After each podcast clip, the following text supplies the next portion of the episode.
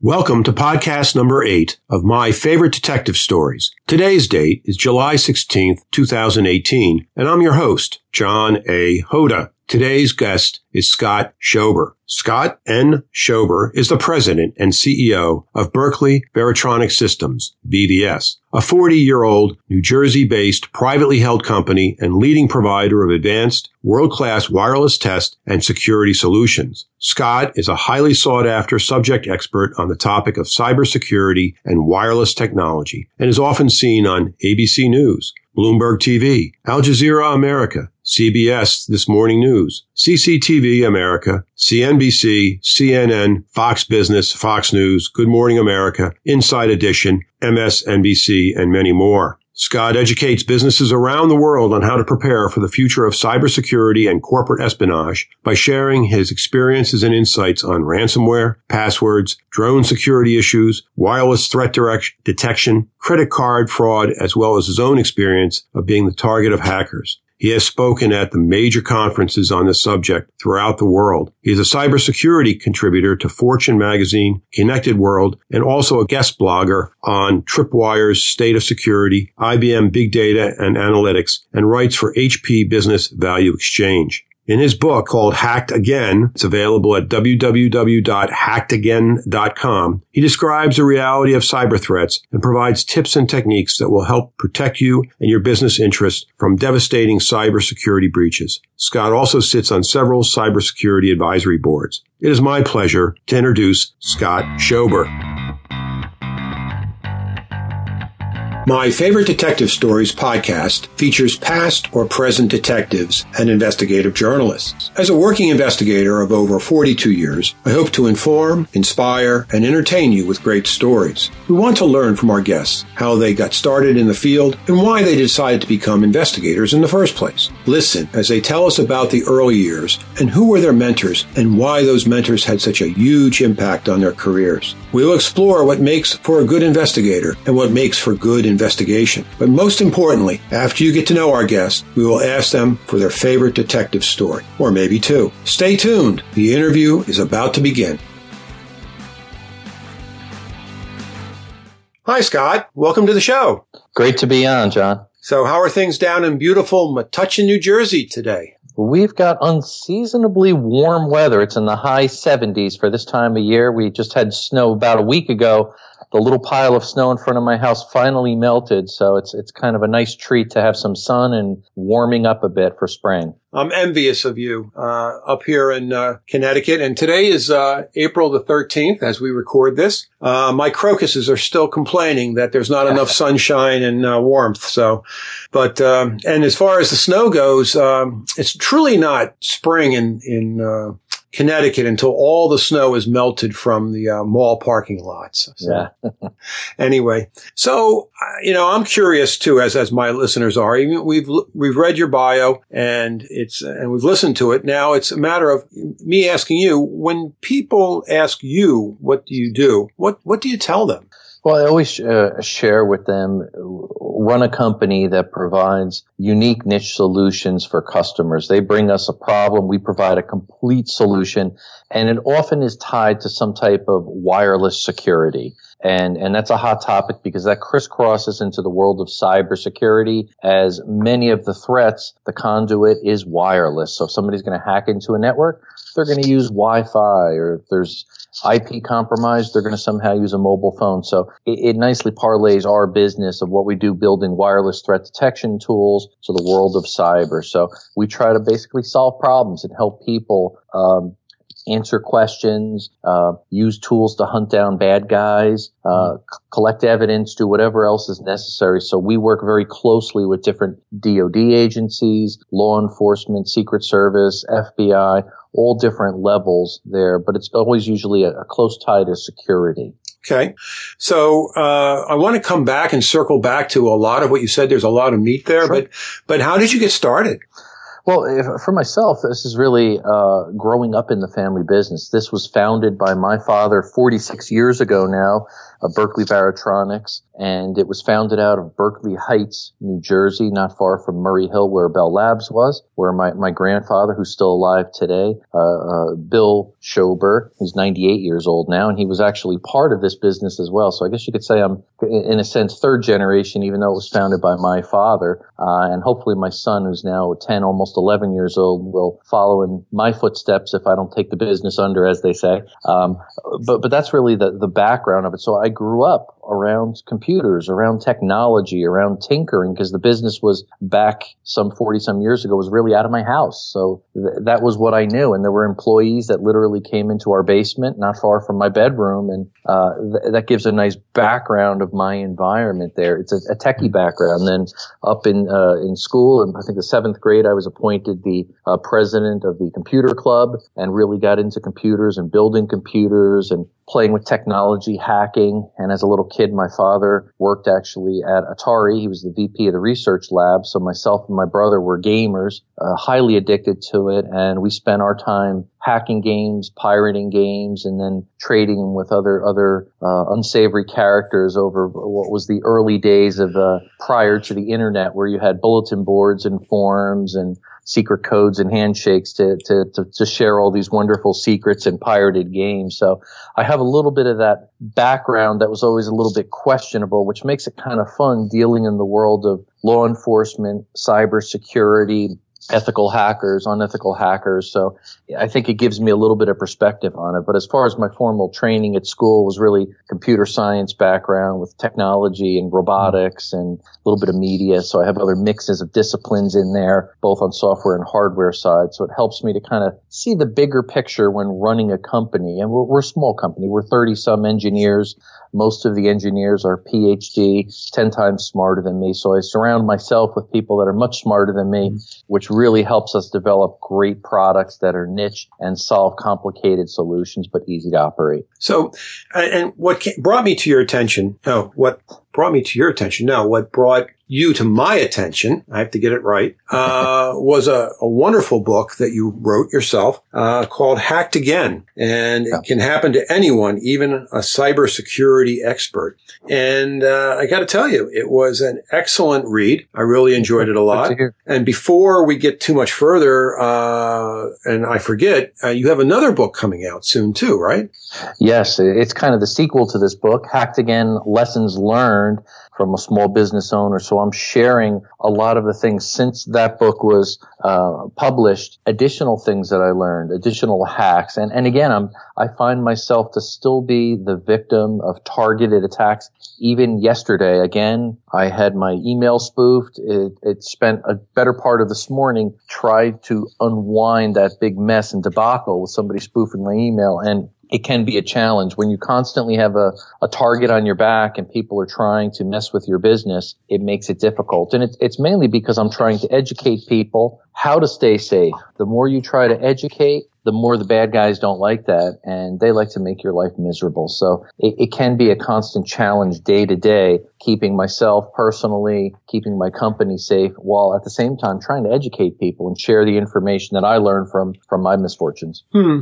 Now, just a very specific question. Do you think your targeting on your email was by the hackers because of what you do and that you would be a, a, uh, a juicy target versus just that it was, uh, this business that they were able to get a, a chance to to uh, hit. Well, n- normally I would say a spoof can happen to anyone. It's a random, like a spam or something like that. But the fact is, as I'm doing the investigation, and this is still less than 24 hours old, they've got my exact signature in the email, and they also scraped all of our international resellers, which I found interesting, that are selling security tools. So it's a tied into security related type of hack, which usually is a little bit more focused and a little bit more targeted. And already several of those resellers have reached out to me me. Some of them actually were duped and actually responded to the email thinking it was legitimately myself mm. because the way it was worded, the signature in there, the spoofing, since oftentimes nobody digs down into the header to see w- what the actual domain is or the IP address. It's basically, it looked like my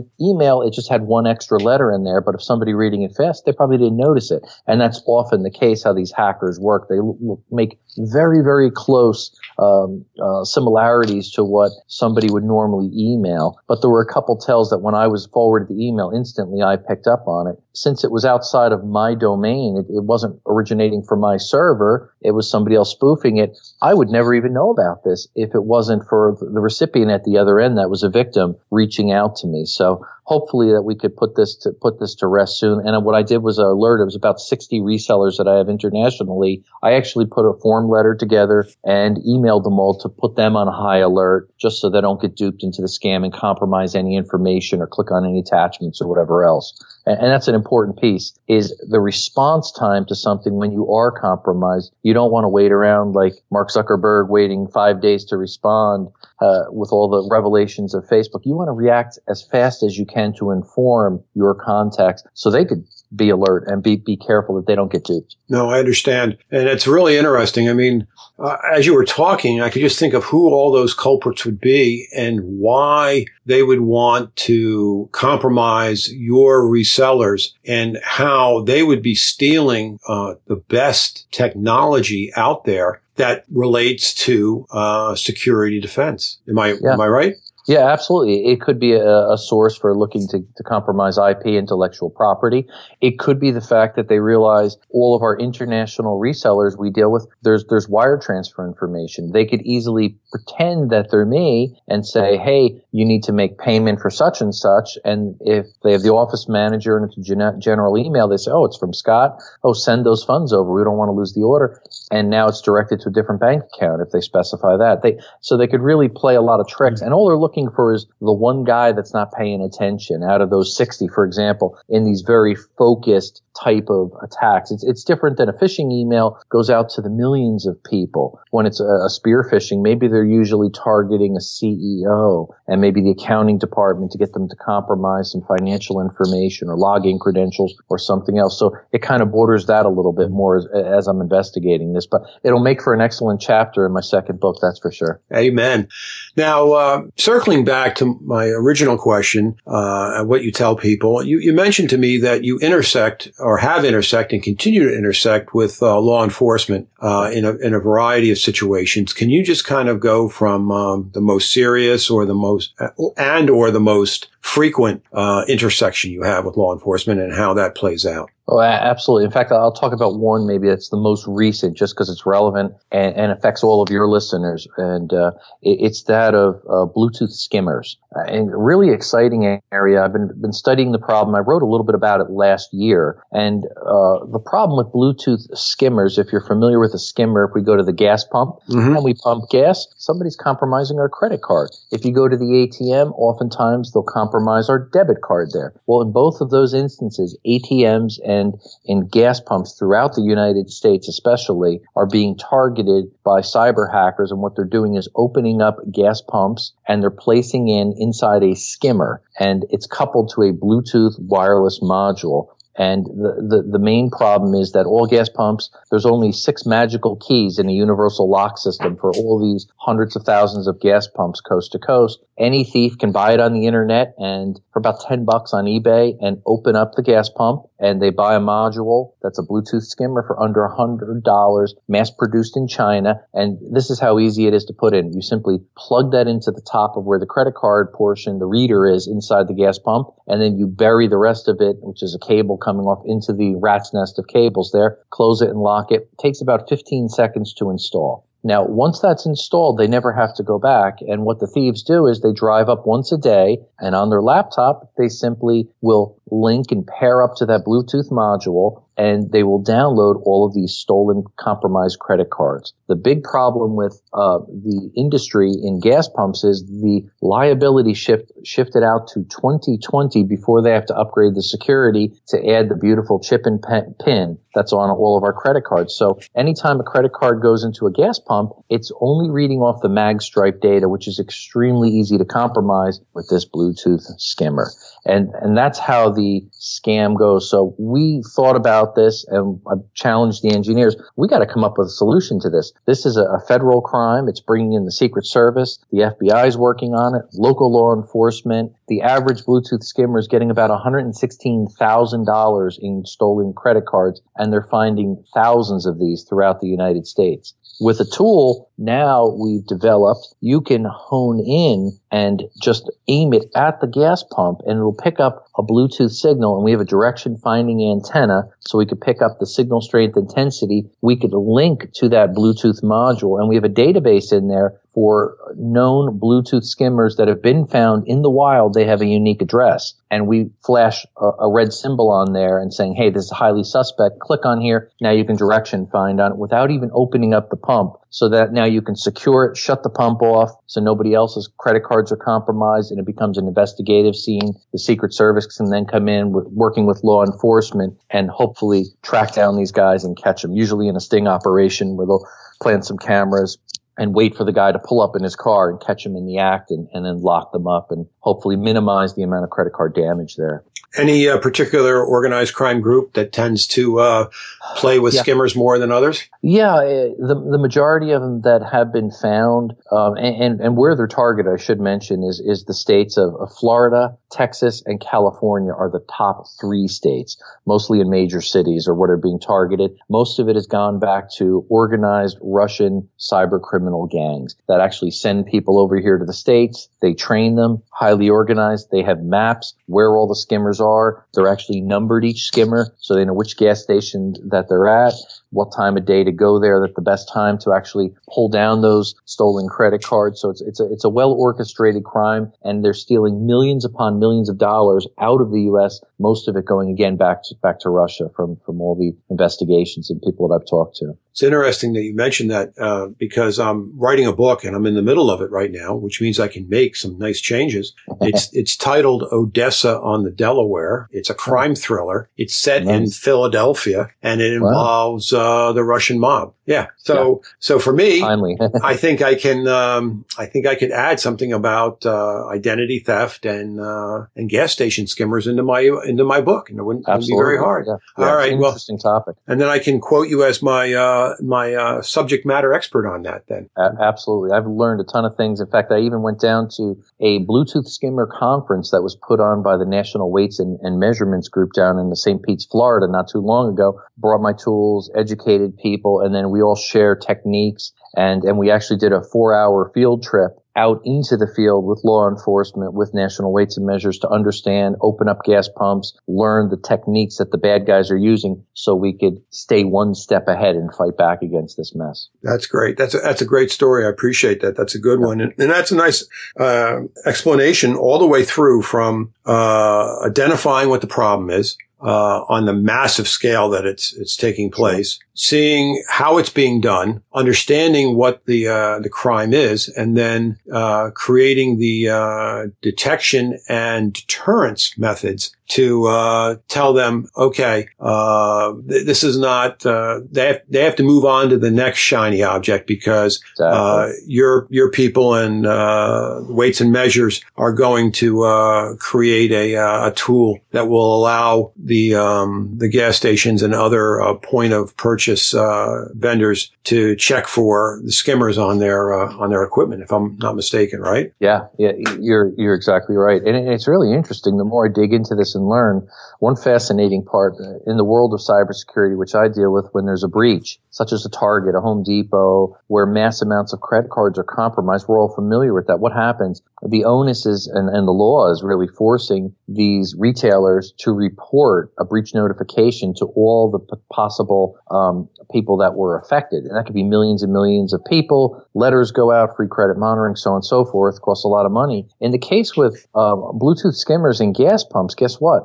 That's outside of the computer network. In other words, in the pump where the crime took place. Therefore, the onus is not back on the gas station attendant, the franchise, the owner of the gas station, or anyone else to actually notify anybody that their credit card was in fact compromised. So it kind of goes quiet. Mm. So th- that's really not fair to the consumer, and there's no really laws protecting the consumer, letting them know. But yet every day or every week probably, we all go to a gas pump and we quickly put our credit card in there, not even realizing it's being compromised. Millions and millions of credit cards every day are subject to skimmers that are stealing our information. And you always wonder, how did my card get compromised? I probably had my credit card compromised at least a dozen times, reissued, reissued, reissued, reissued. Mm. It's crazy. It drives you nuts. Everyone I talk to, the same thing. Well, probably a lot of that reason is Bluetooth skimmers in gas pumps. Huge, huge problem. Wow. That is amazing. And, and the fact that they're, that the, the, the doers are exploiting a niche where, um, the,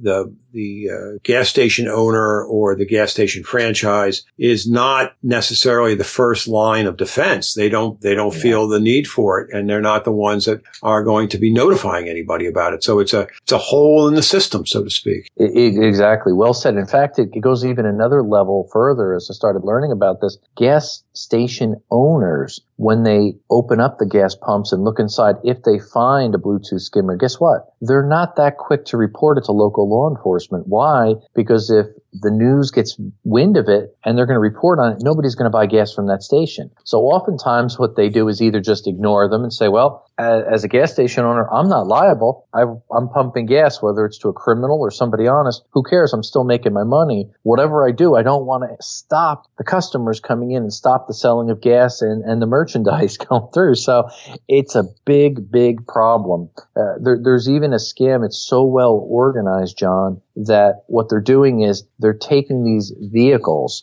and they're modifying them. They're putting in 300 plus gallon bladders in the back of an encapsulated pickup truck with the cab on it the thieves will burn stolen credit cards, come back with your credit card, my credit card, and buy gas with this stolen credit card, fill up 300 gallons. They go around the corner. They have a deal and meet the tanker truck. They pump 300 gallons into the tanker truck. The tanker truck then pays them cash, goes back to the station where the gas was stolen from that he already sold it from and sells it back to them. So you kind of see this circular, almost pyramid structure of highly organized crime that's happening every single day at thousands of gas stations. And we, the consumer, are paying for it in high interest rates and credit card premiums. And there's no laws in place to effectively stop it. And the credit card companies are turning a blind eye to it because they don't want people to stop using credit cards. They would rather just cancel the card, reissue it so they can get their 20 plus percent uh, interest rate fees. So it's a bad, bad problem that has to stop. And uh, we're hopefully fighting this with our Blue Sleuth uh, direction finding tool. That, that's great story. I mean, I really enjoy that a lot. And you've walked me through it, uh, and we are able to look at it from various points, and you could see why it is, um, uh, why it got exploited, uh, and why it's so exploitable, and that um, detection is low. Um, nobody's really interested in deterrence, and uh, and yet uh, it goes on, and now there's uh, ways to even for them to even go beyond the, uh, the, the credit card data. It's now the purchasing of gasoline and the reselling of it again. That's yeah. that's amazing stuff. And then of course, when my card gets compromised, I have to go sometimes in person to uh, my gym or to the other places that I do business with and have to fill out a new application with a new card. And what a pain in the you know what that is for yeah, real. It's inconvenient. It really yeah. is. And, and that, that becomes a problem, which is a lot of reasons why people also don't report any type of cybercrime. One is fear and embarrassment who wants to be looked upon as, hey, I didn't have the strongest of security, or I was stupid enough to click on this attachment, or I made a mistake and wire transferred this money to the wrong individual, whatever the case may be. Mm-hmm. That, that fear and embarrassment, which, which, is something I personally felt too when I was first compromised, and I, I even share in my book. Once you get past that and realize it's more important to admit your weaknesses, find out how to strengthen whatever mistakes you've made, and, and, then what I like to do too is share it with others. Hey, I was an idiot. I made a mistake. Here's what I learned from it. I hope you don't go down that same path. Okay. And, and knowledge that we share with one another allows us all to be safer does. So in, in my question then is to my listeners, uh, top five, you know, like survey says, you know, family feud, top five things that they can do, um, tomorrow that they should do tomorrow to, uh, beef up their own uh, personal security when it comes to cyber. Oh, there's tons of things, but I always start at maybe the very basics. Mm-hmm. Uh, number one, don't be intimidated and think you have to be a techie or have a deep understanding of things, or you have to spend a lot of money. Sometimes spending no money is okay, but using common sense, best practices, and, and applying good cyber hygiene, as I like to call it, okay, make a big difference. Um, look at it this way: if you have, and I always relate this to people, I even share it in the book, layers of security, just like our house, to keep our house safe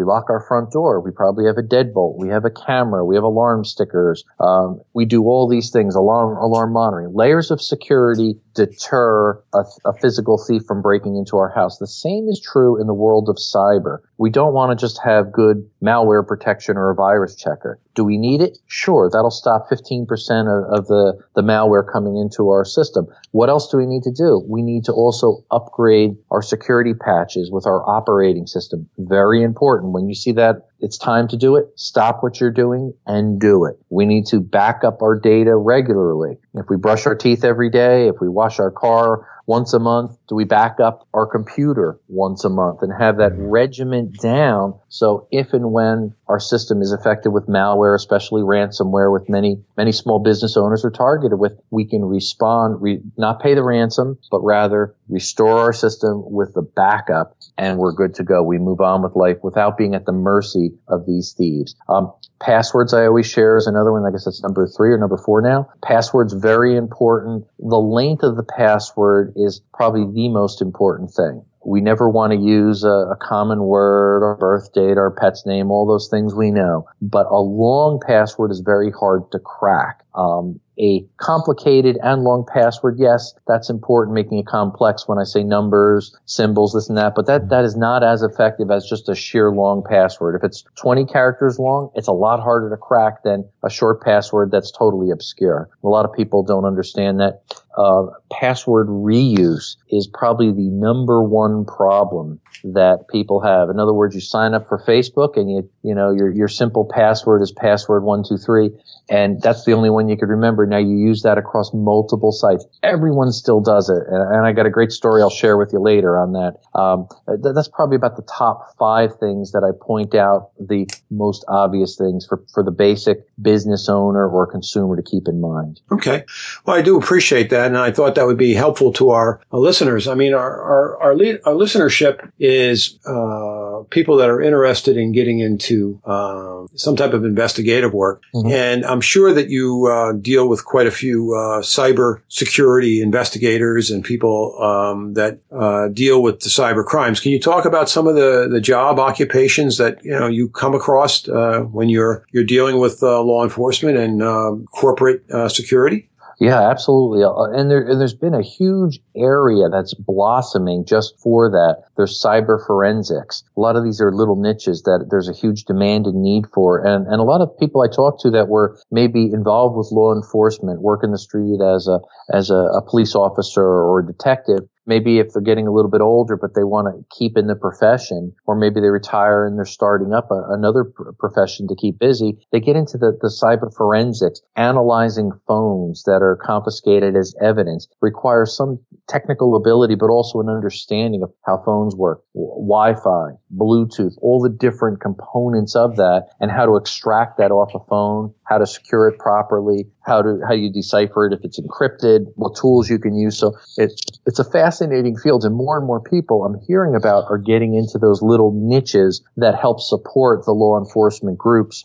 And I think it's something that's certainly exciting that that people want to uh, get into a, a, little bit different field where there's a huge demand. That that's a great little niche to get into. And um, maybe the um, background would be a degree, but not. Um, it really depends, I guess, if, if there needs to be a degree. Not not in all cases. I think what's interesting often is, for, for me at least, the belief, even though again, yeah, I went to college and studied this and that, hands on, somebody that's a techie, somebody that experiments, somebody that is interest almost as a hobby, they actually will do much better in the world of cybersecurity. In fact, if you look at, at those that perform vulnerability assessments, those that perform penetration testing for companies, which is really a service, a company may hire somebody for five or ten thousand dollars to come in and try to actually hack into their computers to not just get in, but really to identify what are the vulnerabilities, the weak spots, so they can reinforce it so a real hacker doesn't come in. Mm-hmm. And that would be considered somebody that's a, a, white hat hacker. So it's somebody that understands how to be evil and do things and cause the mischief and do things illegal, but they're doing it for good. They're doing it to help secure people for the right reasons and they're trying to use honesty and integrity, but they still have to use tools and methods that the bad guys would use. That, that's another fascinating area I find, and that doesn't require a, a, a schooled um, degree per se. What it really requires is a good understanding of computers, uh, programming languages, hacking techniques. A lot of that, I call it self-taught. Okay. It, it, it's, it, you gotta enjoy it. Make it a hobby, make it exciting, and make it something you fool around with every night, and then you'll excel and, and do really well. And um, are, are the people that are in the gamer uh, world, they tend to uh, have some some uh, don't want to use the word uh, experience, but uh, uh, transferable skills that could uh, possibly uh, be the pathway to going into a, a cyber job? Oh, I, I think absolutely. I, I, look at the stuff my, my son is doing. He, he's a, a, gamer. He's an addict. He plays Minecraft and a lot of these other games, which they kind of stimulate the creativity side in somebody, but they're also using terminology that a computer's on he, he's talking about the lag when he's playing against other people online and mm. what the ping rate is. So a lot of the terms and things that he's dealing with, they translate nicely as you get into the more technical world of cybersecurity. So to me, it, it's a great entry level if you're a gamer. So if mom and dad are telling you, hey, stop playing games, you could say, hey, I heard this guy Scott Schober said that games are good. It's not necessarily all bad because mm. it, it is teaching you good skills as well as challenging you, which I think is, is pretty good. I understand. No, I'm, I'm with that. So, um, what, so I know you're working on this uh, anti-skimmer. You called it the what? Uh, it's called the Blue Sleuth. The Blue Sleuth. A, yeah, Bluetooth locator detector unit, okay. and uh, it's found on our website bvsystems.com. And I have a couple white paper and articles on there. There's a few videos that we have up as well that mm. give you a full background, um, a little bit on the tool, but more so on the problem and what you can do as a consumer to stay protected so you don't fall victim to this. Okay, and then so what else are you working on these days? Oh, we've got a, a ton, ton, of different projects. Another one that kind of is an interesting one that I, I have a passion for. It, it steps, it, it's parallel to law enforcement, uh, but it, it's not exactly a security product. It's called the Roadhound. And what the Roadhound is, is actually a cell phone deterrent for distracted driver applications. So we have all seen people behind the wheel and they're texting and take their eyes off the road for a couple seconds and slam their brakes on or swerve this or that. So we've actually developed an intelligent sign that prevents distracted driver and changes behavior. So as a driver approaches the sign within a few hundred feet away, radar picks them up in the detection zone. Then we have a dual engine cell phone detection that will pick up the transmitted signal from their cell phone when they're texting or talking that's going to the base station. And we will break a threshold and we will flash a sign that says, you know, don't text and drive, idiot, or hang up and drive, whatever you want the sign to say. We've coupled that to a roadside mobile trailer. So it's portable. It could be put in school zones, outside the police station, mm-hmm. rural roads, anywhere where there's a propensity for people to text and drive, which is pretty much everywhere. And I always relay it this way. It's similar to the signs that are speed signs. If you've ever seen the radar speed signs, as you approach it, what do you do? You take your foot off the gas because you realize I'm going 37 in a 25. You look around and hope there's no police there so you don't get a ticket. But really what that sign is doing is it's helping change your behavior your attitude towards speeding. And the same is true with when we're detecting somebody using a cell phone behind the wheel. We're hopefully changing their behavior over time, realizing that, hey, this is something that's detectable and ultimately it will be something that's enforceable and it's going to affect our wallet and give us points if we don't respect that and just put our phones down and focus on safety. And it will not require law enforcement to be spending a ton of time trying to patrol people and tell them get off their cell phones, and they could focus on real crimes and keeping people safe. Amen. And that to that end, I, I listen and I, I hear that that's a real lifesaver. I mean, that's a yeah. way of changing driving behavior Absolutely. because uh, the carnage on the highways because of distracted driving is is increasing. I mean, uh, okay, so many, a lot of people aren't uh, drinking and driving as much as they used to. That mm-hmm. behavior is changing. Um, don't know what's that, how that's going to change with uh, uh, states wanting to fill their coffers with tax money on legalizing marijuana. But I'm not going to go there. That's another problem. I'm not going to go there. But basically, um, the drop in fatalities from uh, drunk driving, which is the number one killer, is actually now being offset by uh, distracted driving. Yeah, yeah, well said. Yeah. And, and a lot of the statistics are telling us that you're actually a safer driver behind the wheel if you were drunk than if you were actually texting behind the wheel. That's a, a sobering, I guess, statistic when you think about it. No pun intended. Um, but but but it makes you think about how dangerous it is. Yet, if you ask people, it, it's well over. I think it's 84 percent of people surveyed in one survey I read admitted to texting behind the wheel at one point or another. What does that tell you? That tells you 16% of the people are lying. That's what it tells me. Yeah.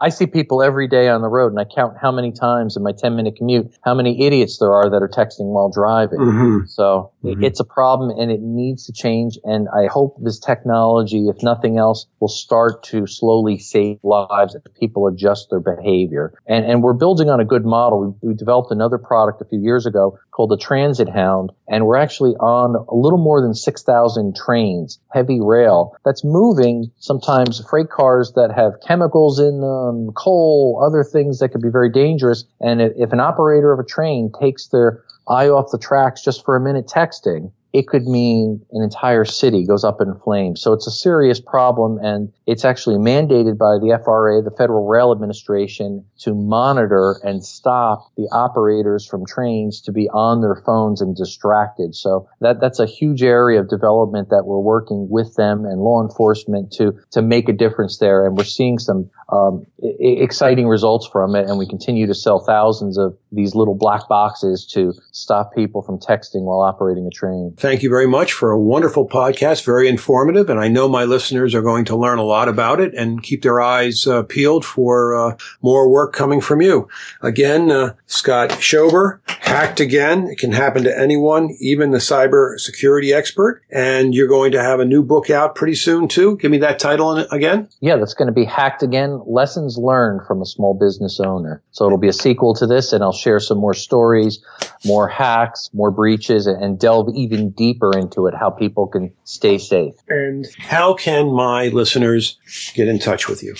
Well, certainly if they want to find out more information about some of the products I talked about, like the Bluetooth skimmer, uh, my company's website is B as in Bravo, V as in Victor, and then the word systems spelled out plural.com, bvsystems.com, or they can go to my website, scottschober.com. And I've got some free downloads there, tips and charts and different videos that will certainly educate consumers and more information about the book.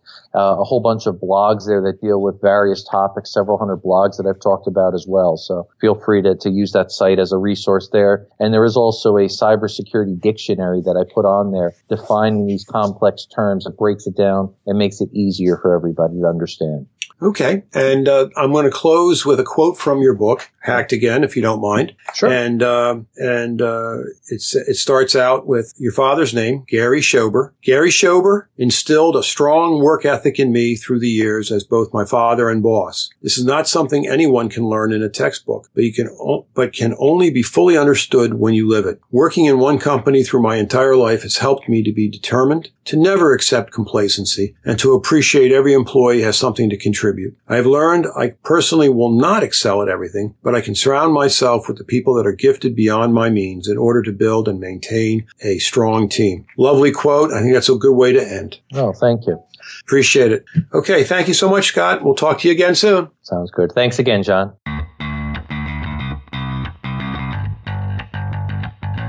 Thank you for listening, and I hope that I've earned your interest and your time. Please leave any comments that you have on the website, www.johnhoda.com. That's J-O-H-N-H-O-D-A.com. Our next week's guest will be James Trainum. Jim is retired from the Metropolitan Police Department in Washington, D.C., where he worked and solved many violent crimes and was the Violent Crimes Case Review Project Director Detective from 2000 to 2010. He was the recipient of the Marymount University Forensic Psychology Program Award in Ethics in Law Enforcement in 2005 and the recipient of the 2009 Innocence Network's Champion of Justice Award. Trainum has written several articles on interrogations and the creation of innocence commissions, committees designed to review alleged wrongful conviction cases. He's been interviewed on the topic of interrogation and false confessions by The New Yorker, The New York Times, and National Public Radio. Trainum has also been quoted in the American Psychological Association white paper on the topic of false confessions and in numerous other articles and editorials. He speaks at many conferences and other events to talk about the topic of false confessions and interrogation techniques. This episode will make you think twice the next time you hear that a suspect confessed. Thank you, everyone, for listening. If you enjoyed this podcast and would like to hear other great detective stories, please go to the website and click on our podcast page. There you'll find the backlink. Now you're probably asking, John, what about your own stories? Do you have any? Sure enough, I do, and they are available to you free as a download right to your inbox. I have eight short stories and eight vignettes in a book titled Mugshots, My Favorite Detective Stories. Now here's my ask. If you were either informed, inspired, or entertained by stories today, don't be bashful. Share this link with your friend. Better still, go to the iTunes website and leave a review. It's the best way to grow the circle around our campfire. If you have any questions, please contact me through the website www.johnhoda.com. J O H N H O D A.com. Thanks so much and have a great day.